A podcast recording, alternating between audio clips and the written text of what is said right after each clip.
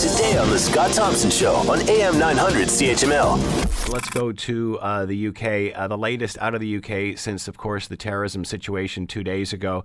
Uh, we know, of course, that uh, this man, uh, born and raised in the UK, 52 years of age. Let's join uh, Redmond Shannon, global national European reporter, and on the line with us now. Hello, Redmond. How you doing today?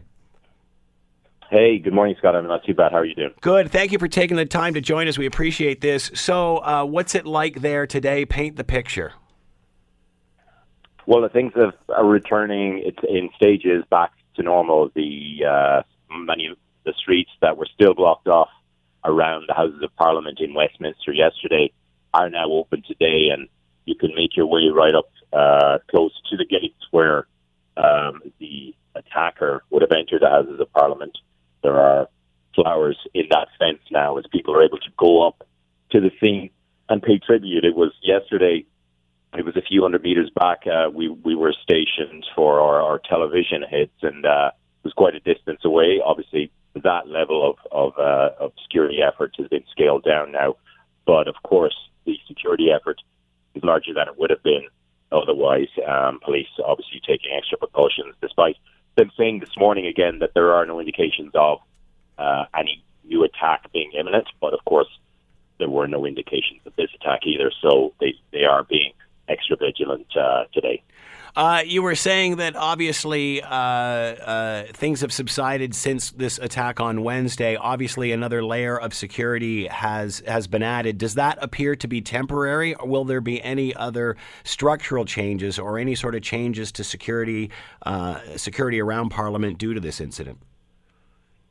Uh, it, it, it's temporary. Well, it is indefinite, I would say, for now, and uh, there is an increase of uh, both unarmed and armed officers around the Houses of Parliament and in central London.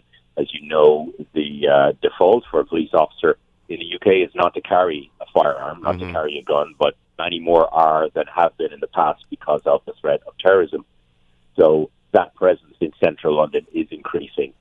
More officers who are equipped um, uh, and ready to deal with something uh, should it happen. So, how long that will continue? Well, that's impossible to say. I imagine the measures that have put in um, today and for the time being will stay for, for quite a while. Uh, it, it's hard to imagine that uh, things will be scaled back in, in the near future, but um, details have yet to be released about the long term plan from government or from police uh, about how they uh, hope to deal with um, potential future attacks. What more can you tell us about the man who did this and, and, and about any further arrests that have been made around this? Well, the man who did this, uh, British, born, British born, as you said a little earlier, and uh, we, we had one name for him last night, Khalid Masood. That is his name. That was his name when he was killed, and his name most recently. But he was born Adrian Russell Ajao um, in Kent, which is to the southeast of London. Pictures emerging of him at school, uh, playing sports, um, and it is uh, nothing to indicate in his youth uh, what would happen. Um, what police are saying this morning and what they're focusing on, what they're trying to find out is when and why he became radicalized. What was the process there? What went on?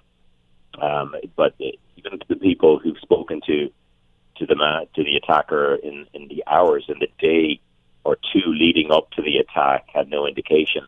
Uh, speaking on uh, various uh, outlets today, where was the manager of a hotel where he stayed the night before the attack, said he was laughing and joking, very pleasant. They could describe him as very pleasant. Another guest of the hotel had quite a very interesting thing to say. He, he spoke to him in the hotel.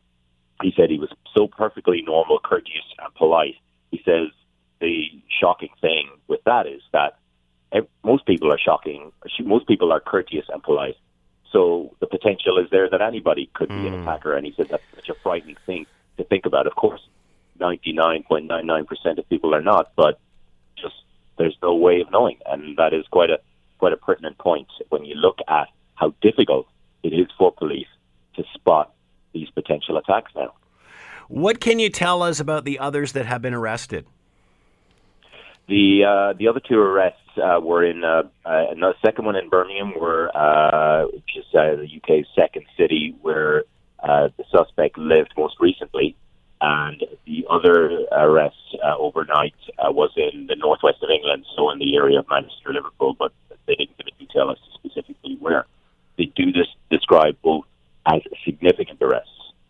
So uh, what whatever that means, one must assume it's helping with uh, their their line of inquiries, but they're not saying any more about um, about who these people are or what potentially was their involvement, whether they had any direct involvement or not. But it does still seem as though they didn't have a direct involvement on the day because police are still going with the line that they believe he acted alone. It is just, I suppose, uh, the concerns could be future potential attacks or what was in this man's past uh, to lead him down a path that, that, that led to what happened on, on Wednesday. Uh, are police planning another press conference of any kind later today to, to, to expand on any of this? There's uh, nothing uh, that I see that is announced yet, but uh, they have been giving regular updates um, over the past, uh, well, 48 hours now since the attack happened. So um, I wouldn't be surprised if there is uh, another update, but the most recent one was about three or four hours ago. So um, it, it, nothing, nothing announced uh, concrete as yet. Uh, Redmond, one last question. Anything about further threats? Uh, any reason to believe there's others out there? Well, yeah, the police said that they don't believe so. Um, uh, but of course, as said earlier, they didn't uh, think there was any imminent threat before Wednesday, obviously. Um, so nothing direct, no direct threat, no intelligence saying that anything else is happening. But of course, we're living in a, a time where move up in, in, a, in a month where we've had these uh, the clamp down on these electronic devices devices coming from um, these these countries, uh, Middle Eastern uh, um, countries that went to, to flights to the UK and to the US. So that obviously is based on intelligence. Uh, whether or not that's a threat to London, um, that's something we don't know. But as, as been said earlier, they don't believe there's any direct threat uh, to London in the near future. Redmond Shannon has been with us, Global National European Bureau reporter. Redmond, thank you for the time and insight. Much appreciated. Thank you. Have a good one. Want to hear more? Download the podcast on iTunes or Google Play and listen to The Scott Thompson Show weekdays from noon to 3 on AM 900 CHML.